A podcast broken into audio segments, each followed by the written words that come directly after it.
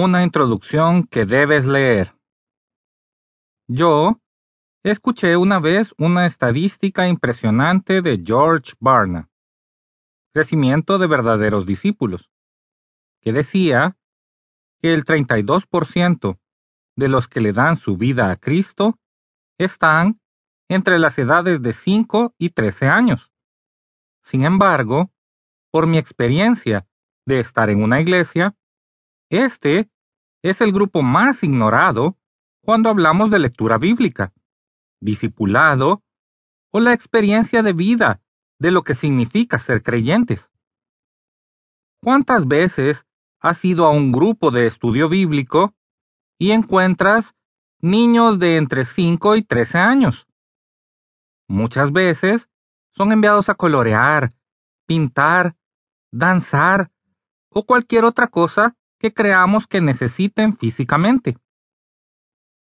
Incidentalmente, la misma semana que escuché la estadística dicha por George Barna, Kenneth Copeland, en uno de sus mensajes, dijo que su hijo de tres años se convirtió después de escuchar una predicación suya de hora y media. En ese mensaje, él hablaba de cómo los niños puede que no sean capaces mentalmente de comprender verdades espirituales profundas, pero que sí son capaces de hacerlo espiritualmente. Cuando escuché esto, me vi incitado a buscar escrituras que relaten cómo jóvenes fueron usados por Dios, y para mi sorpresa, encontré muchas personas jóvenes usadas por Dios en sus planes. Los jóvenes y los niños siempre han sido parte del plan de Dios. Oraré para que las escrituras que estamos a punto de leer nos ayuden no solo a entender que Dios usa a los jóvenes, sino además nos ayude a cambiar cómo los tratamos y las políticas que implementamos para ellos. Pablo dice, Así que de ahora en adelante no consideraremos a nadie según criterios meramente humanos.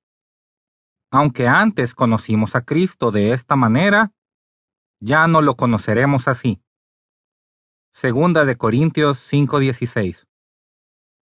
Todo el mundo debe desear conocer a los jóvenes a través del Espíritu, hablarles por el Espíritu y crear una atmósfera que les permita funcionar en el Espíritu de Dios.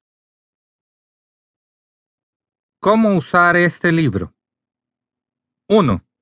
Este libro es compacto, de rápida lectura y diseñado para ayudarte a orar. 2. Las 21 referencias bíblicas han sido puestas bajo algunos títulos para una referencia fácil. 3. He usado la nueva versión internacional, NBI. Sugiero que leas este libro completo una vez y luego que escojas las escrituras con las que irás a la guerra o con las que resistirás de acuerdo a Efesios 6. Que seas bendecido en el nombre de Jesús. Bumi Tokan.